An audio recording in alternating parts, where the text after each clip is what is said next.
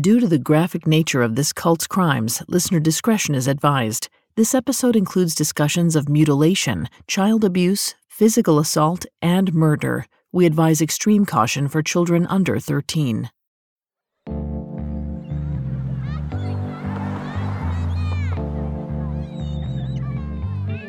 On Labor Day weekend in 1973, 31 year old Anna Davidson and her family drove out to Warren Dune State Park on the edge of Lake Michigan.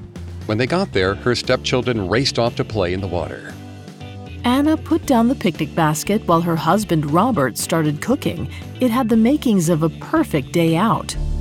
That is, until her stepchildren shouted and ran back up the hill.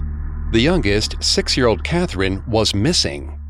None of her siblings gave Anna or Robert a real explanation as to how they'd lost her. One second they'd looked up and she was just gone. Anna and her husband raced to find the nearest phone. Before they knew it, they had what seemed like the entire state police force combing the land. But no matter how hard they looked, they couldn't find any sign of Catherine. It was as if she disappeared into thin air. Or maybe her parents had never brought her to the lake in the first place.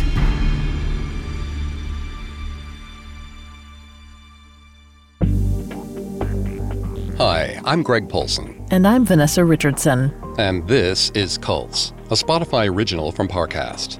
Every Tuesday, we look at a cult's practices, their leader, and their followers. You can find all episodes of Cults and all other Spotify originals from Parcast for free on Spotify. This week, we'll learn about a tragic accident that sent Anna Elizabeth Young in search of redemption. Then we'll dive into the founding of her religious group, the House of Prayer for All People, and explore what drove her increasing violence. Next week, we'll meet more of Anna's followers as her group grows. We'll stick with them until Anna's abuses finally come to light. Then we'll discover how her daughter saved the day in the end. We have all that and more coming up. Stay with us. It feels like we're all being told to go on this diet, take that supplement. Ozempic will give you depression, but you know what'll cure that? Weed. Or you could try to balance your hormones. At Science Versus, we're like, what the f is going on? Forget the crap online and listen to Science Versus. Just the facts. Oh, and a bunch of stupid jokes. What is a ghost's favorite fruit? Blueberries. That's Science VS. New season out on Spotify soon. Hello, lover of things that go bump in the night. This is Dan Cummins. And I'm Lindsay Cummins. And we co host the paranormal horror podcast, Scared to Death. Are shadow people real?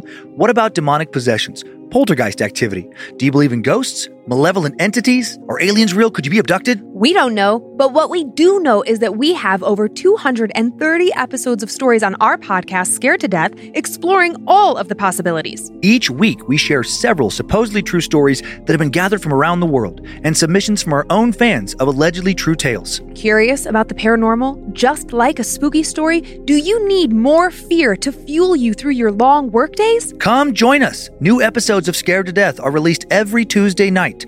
Listen wherever you get your podcasts. We hope you end up scared to death.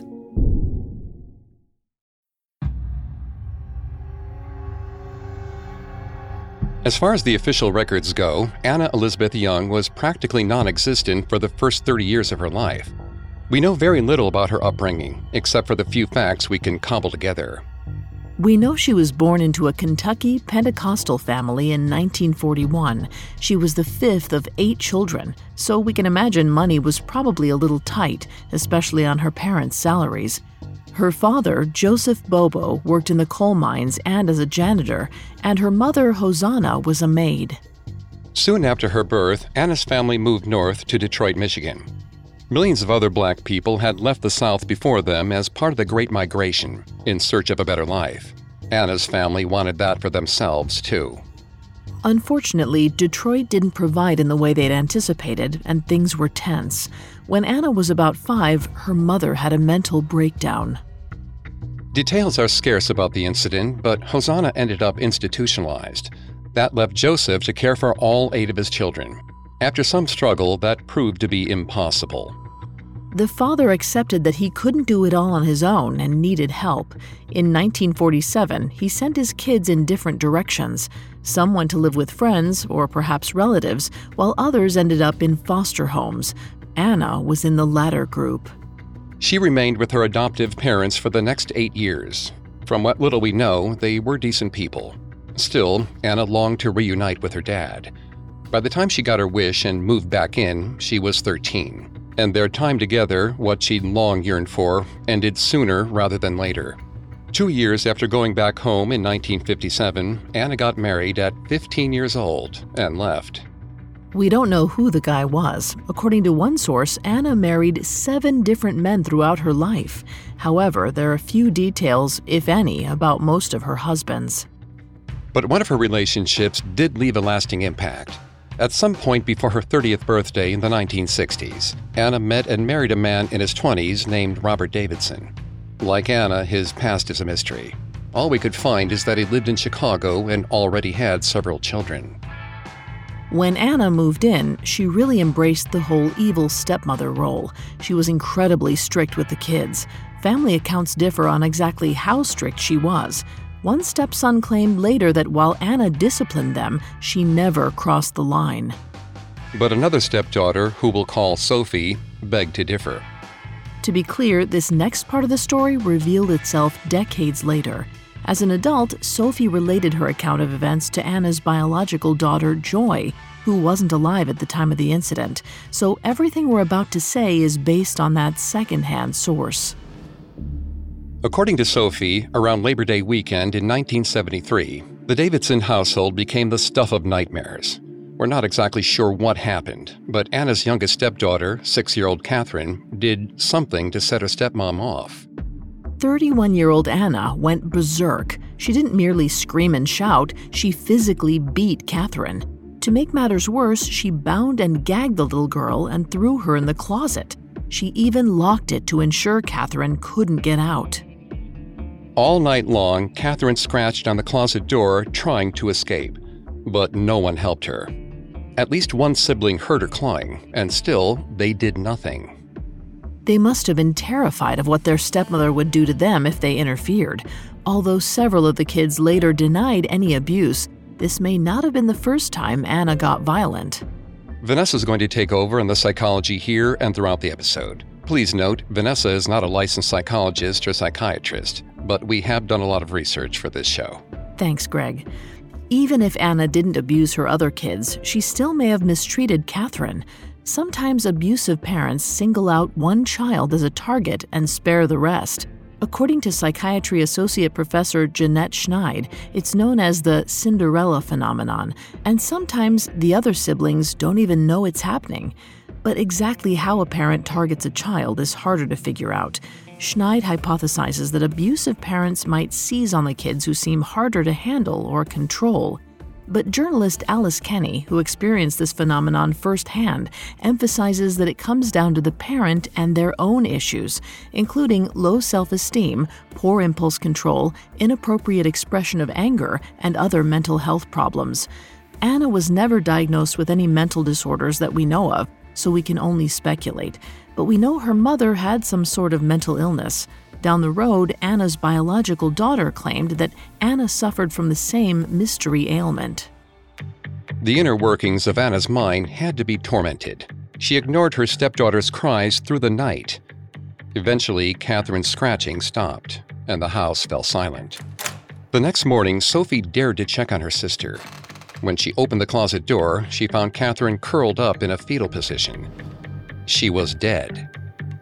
It's unclear if Sophie ran to get her stepmom or if she closed the door and pretended she hadn't seen anything.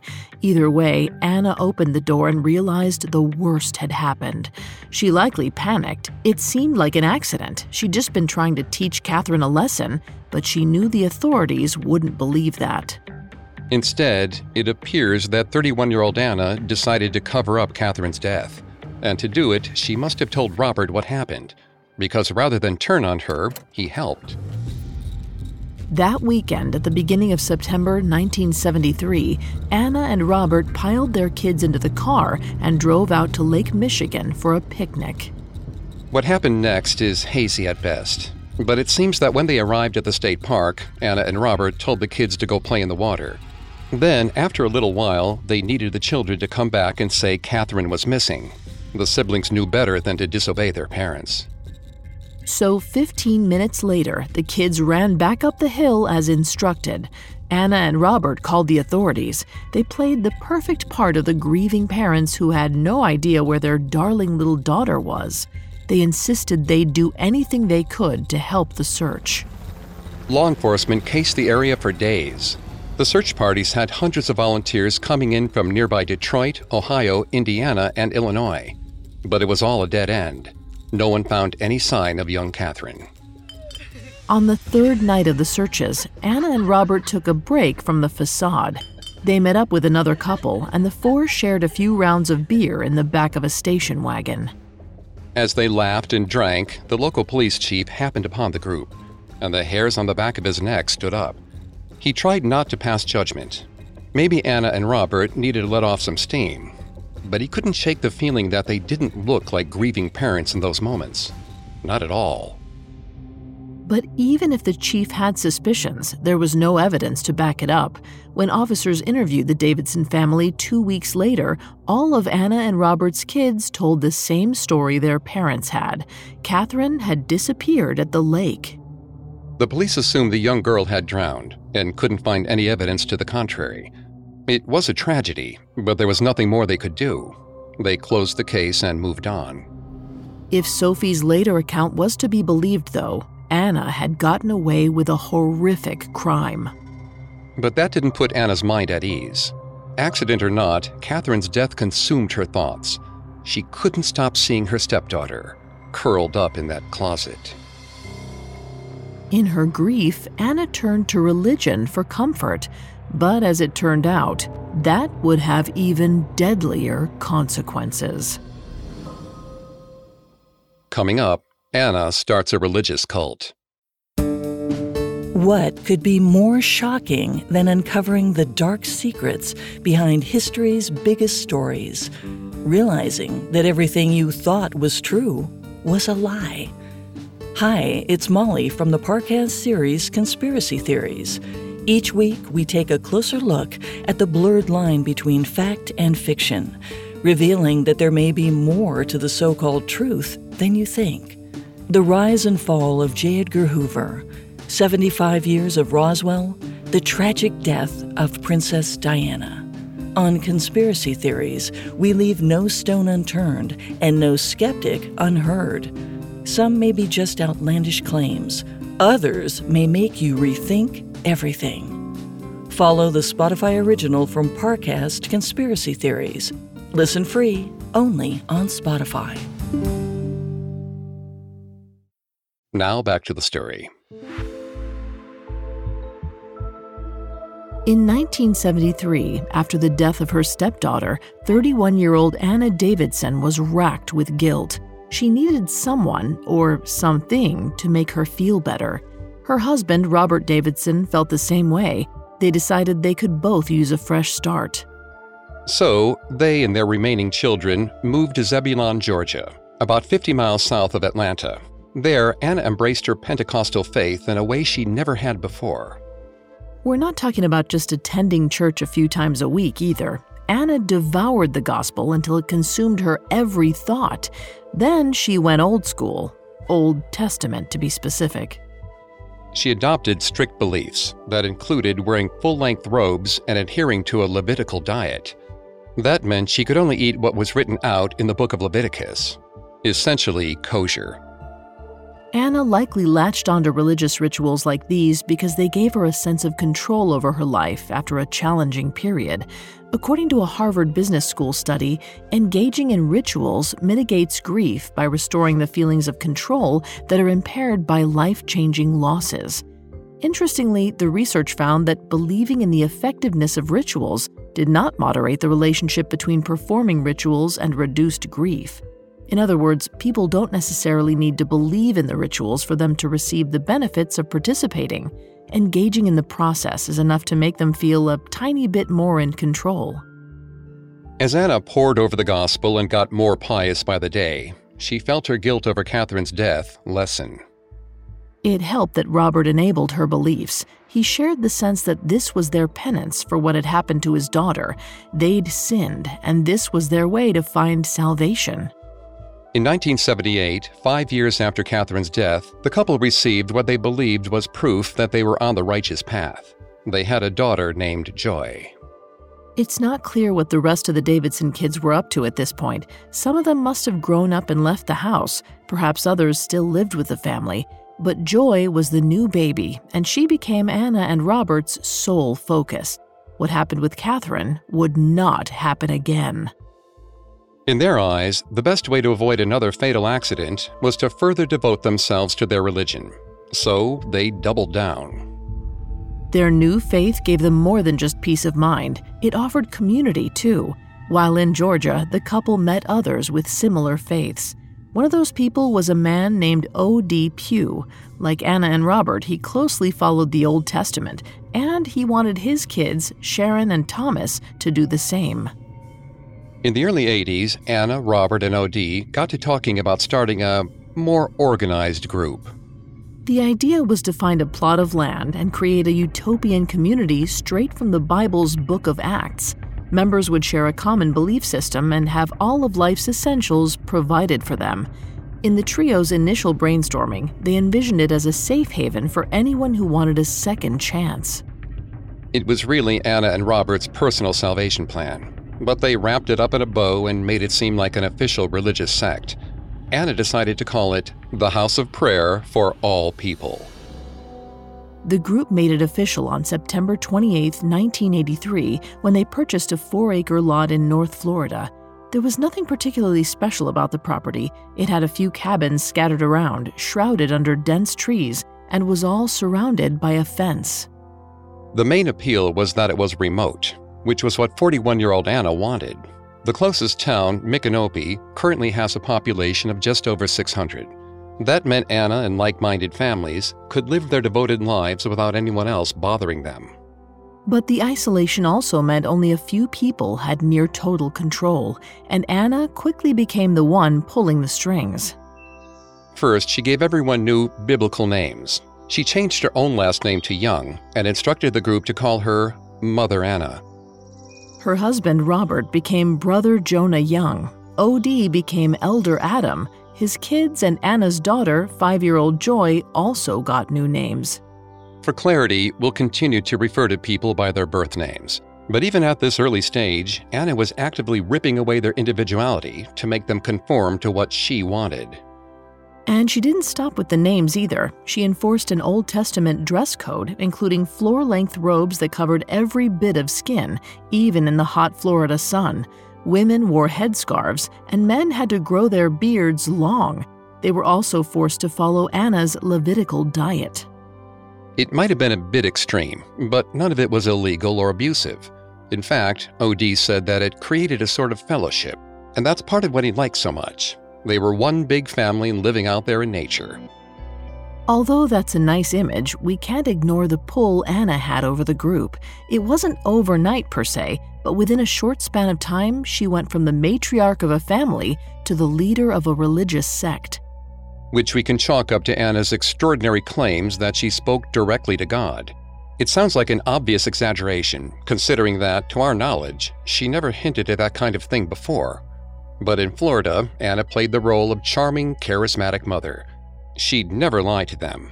Her family, along with OD's, desperately wanted to believe her. So they did. Through Anna, they thought they had a direct line to God, and they wanted to share that privilege with as many people as possible. Almost immediately after establishing the commune, Anna went to the nearest large city of Gainesville, Florida, and started recruiting. Her methods varied, but she always targeted the most vulnerable people. She went to hospitals, rehabs, or nursing homes and appealed to any struggling soul she encountered. Her pitch was similar to so many other religious leaders. If people followed her and the gospel she preached, she promised economic security in this life and salvation in the next. Plus, she offered free food and housing. For many, that was hard to pass up. Of course, she could only afford those things because she insisted that her members donate all of their earnings to her. It didn't matter if they had a job or not, Social Security or unemployment checks would do the trick too. If anyone pushed back, Anna used scriptures to make her case for donations. She said it was God's will. They all needed to pull together to keep the community running together. That said, Anna wasn't only focused on the money. The cash kept the lights on, but she was never very materialistic. Her real interest was in raising more children. Rather than having more of her own with Robert, she recruited them instead. She created a religious boarding school of sorts, where struggling parents could send their kids for a good education and safekeeping. Quite a few parents in Florida took Anna up on her offer. Sometimes they came with their kids and lived on the House of Prayer property together. Other times, parents shipped their children off to stay with Anna. They trusted her and thought she'd keep them safe. At first, it certainly seemed like that was the case. Anna was strict but fair. She assigned everyone chores to keep the property running. She taught Bible studies herself, and she instituted a community wide thrice daily prayer. She believed that was all she needed to lay the groundwork for a pious life. Leah Vera Jackson and her kids, six year old John and two year old Katanya, were among the first families to join the commune around 1983. Leah Vera had struggled for years to take care of her children while working. When she crossed paths with Anna, it was like meeting an angel. Anna offered to help ease her burden and suggested she try out the house of prayer. Leah Vera jumped at the chance. Anna seemed trustworthy and deeply devoted to God. She was precisely the type of woman Leah Vera wanted around her kids. But things quickly took a concerning turn. Once the children were on the farm, Anna separated them from their mom. She did the same for all the children on the property. Clearly, Anna wanted to replace the other moms and become the new parental authority on the property. That's why she insisted everyone call her Mother Anna. For six year old John, the new arrangement was confusing. He rarely saw his mom anymore, and now there was a new woman around all the time. Eventually, John came around and saw Anna as his mother. He stopped missing his biological mom and focused all his energy on living up to Anna's high expectations. He wanted to make her proud, and when he did, he said it was the best feeling in the world. But winning her affection was easier said than done. Anna still had a mean streak, and the simplest things could set her off. For example, if she thought a kid wasn't praying enough, she'd spew Bible verses at them or accuse them of being possessed by an evil spirit. It was a genuinely scary prospect for many children. Sadly, that was just the tip of the iceberg. Anna's punishments were about to get way, way worse. You see, unlike a lot of fringe religious groups, the House of Prayer for All People turned bad extremely quickly. The honeymoon period was over pretty much as soon as it started. Anna, Robert, and OD founded the group in September of 1983. Before the year was out, things had gotten ugly. Here, followers described her as becoming increasingly egocentric, unpredictable, punitive, and remorseless adjectives that many studies have used to describe the personalities of other destructive cult leaders. After a decade of observing her newfound faith, Anna decided it wasn't enough for just her and Robert to pay for their sins. She wanted to make sure others did the same. Coming up, Anna's violence reaches new lows. Now, back to the story. In 1983, 41 year old Anna Young founded the House of Prayer for All People in a remote area of northern Florida. It was meant to be a utopia for anyone who wanted a second chance at salvation. But within a few short months, things took a turn for the worse. Anna had observed a strict faith for nearly a decade based on her Pentecostal upbringing. In its traditional form, the Pentecostal faith promotes the experience of God through exorcism, prophecy, speaking in tongues, and healing. Anna pushed those aspects to the extreme. She started believing the devil was everywhere and that her followers were afflicted. She decided she had to save them, even if she had to cross a line to do it. You'd think that a religion focused on preventing sin would also preach against committing crimes, but according to a 2013 study in theoretical criminology, religious instruction might actually encourage crime. The authors found that many criminals seem to go out of their way to reconcile their belief in God with their serious predatory offending. They frequently employed elaborate and creative rationalizations in the process and actively exploit religious doctrine to justify their crimes. In Anna's case, she used her religious dogma to rationalize punishing her followers for messing up. It started with the adults. Anyone who sinned was beaten although how Anna determined whether they actually did sin is unknown. It seems like she often decided the sinners and the severity of their punishments on a whim.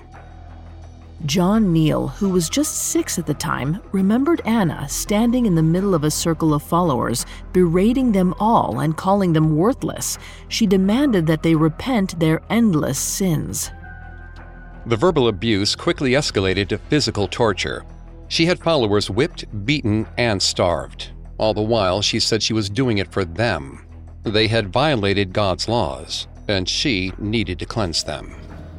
Sadly, many of her followers accepted her destructive line of thinking. Joy later called the other members broken people who idolized her mother. Anna was the closest thing they had to God in this mortal world. They were willing to lay down and take the abuse because they loved God so much. To them, Anna felt like the gatekeeper to salvation. Only she had the power to make them pure and holy. But no matter what her followers did, she always found something to criticize, and no one was safe. When she learned that O.D. Pugh, her earliest follower, had sex with another female member, she lost it. She had to make an example out of him. Before we get any further, please be warned that this next story is incredibly graphic. Anna thought up the worst punishment she could to punish O.D. She ordered him to cut off his genitals. O.D. must have been shocked, but she was serious. According to his daughter, Anna quoted from the Bible And if thy right eye offend thee, pluck it out and cast it from thee. For it is profitable for thee that one of thy members should perish, and not that thy whole body should be cast into hell. The scriptures spoke to O.D. Either that or he was just terrified of what Anna would do if he fought back. Maybe the next punishment would be even worse, or she might take it out on his kids. He couldn't let that happen.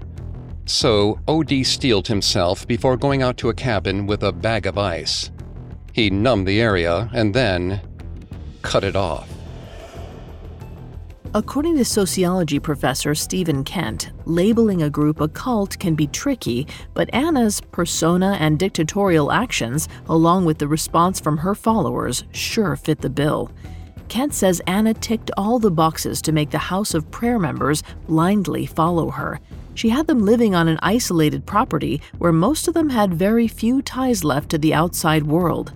She convinced her followers that they were sinners, destined for hell unless they had their evil natures punished and purged.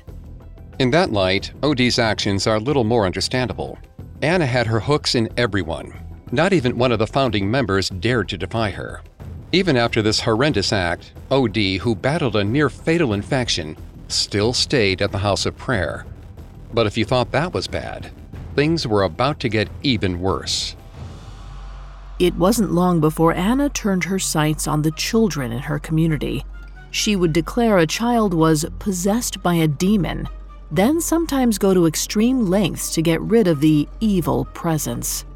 She usually starved the child, depriving them of food and water for days on end. One of her favorite tactics was to lock them in a small box where nobody else could get to them. Other times, she physically beat the children in an effort to get the demon out.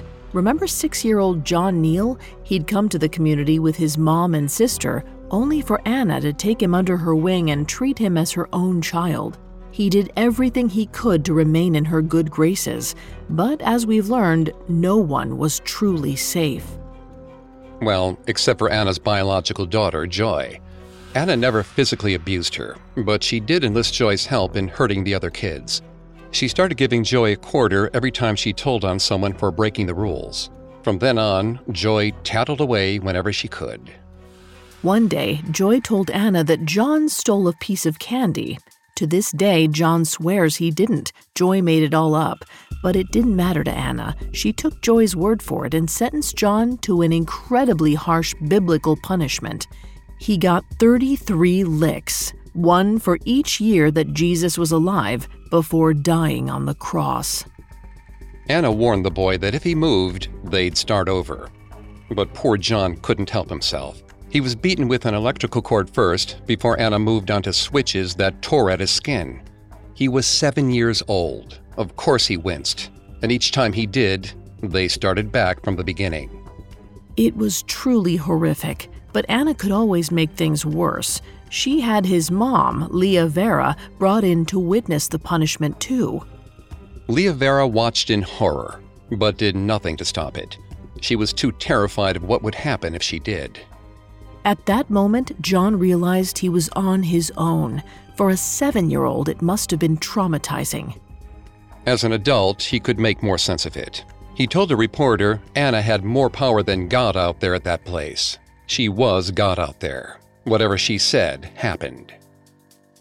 Anna had complete and utter control over the families. An isolated beating might be harrowing, but if they spoke up, she'd make it so much worse. Accounts recall Anna taping her followers' mouths shut and putting them in tiny spaces like closets or cages for days on end with no food or water. The threat of such punishment kept everyone quiet. And because no one stopped Anna, more followers gradually arrived at the House of Prayer farm. We're not sure about the exact numbers. Reports say that at its peak, House of Prayer consisted of 24 resident members, although it's unclear what year that was in. By 1984, a new family joined the ranks. Gloria Benton was a poor single mother who wanted to provide her daughters some stability. She'd heard of House of Prayer and thought the community aspect sounded nice. She brought her two daughters, Sabrina Benton, who was in her mid 20s, and Fonda Favors, who was around nine years old, along with her grandson, Marcos. According to Sabrina, before they moved there, the House of Prayer site seemed on the level. Anna made sure everything was kept clean and her congregation members were all friendly. Gloria and her girls had no idea about the horrors lurking behind closed doors. It was all just Anna following her playbook. She never let anyone see the truth until it was too late. Sadly, Fonda learned that all too soon. Not long after she arrived, Anna took her in as her own child, separating Fonda from the rest of her family. When the young girl didn't live up to Anna's expectations, the abuse started. Fonda recalled getting beaten so often and for so long that she simply couldn't cry anymore. Unlike so many other families, though, Gloria didn't take Anna's every word as gospel, and eventually the two had a confrontation. As long as Anna kept Gloria's kids away from her, Gloria refused to give her any more money. Of course, Anna refused to bend. She insisted that Fonda was better off with her. She'd make sure the girl grew up the right way. That didn't fly with Gloria. So when the opportunity presented itself, she took her family and ran. Gloria tried getting her older daughter to come with her, but Sabrina didn't want to leave. She liked the House of Prayer and wanted to stay there with her son, Marcos. Pressed for time, Gloria couldn't stay and convince Sabrina otherwise. She knew that if she wanted to get away from Anna, she had to go right away. She had no choice but to take Fonda and make a break for it. After they left the property, Gloria and Fonda hid with relatives before leaving the state of Florida entirely.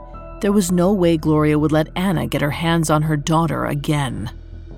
Anna didn't take the defection well. In her anger, she turned her wrath on Sabrina. Rather than reward her loyalty for staying, Anna accused Sabrina's son of being full of the devil. But this time, she didn't try to beat the demon out of him. She convinced Sabrina to get rid of Marcos altogether. It's not entirely clear why Anna did this. Perhaps it was simply a test of Sabrina's allegiance. If it was, she got the result she wanted. Sabrina dressed little Marcos up in pink clothes to make him look like a girl. Then she took her son and boarded a plane to Puerto Rico with another cult member. Once they landed, they took Marcos to a Catholic church in a poor neighborhood. Sabrina left him at the door and walked away. Nobody knows what happened to Marcos after that point. To this day, it's still a mystery. But one thing was clear Anna had total power over her followers. She'd already ordered one member to cut off his own genitals. She'd bullied countless others into turning a blind eye to horrific child abuse. And now she'd convinced a mother to abandon her son on an island.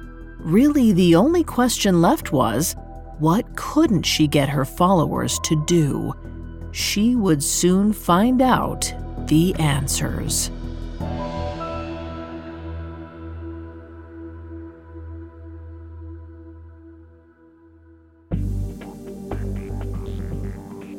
Thanks again for tuning in to Cults. We'll be back next time with part two of Anna's story, as her violence leads to death and destruction.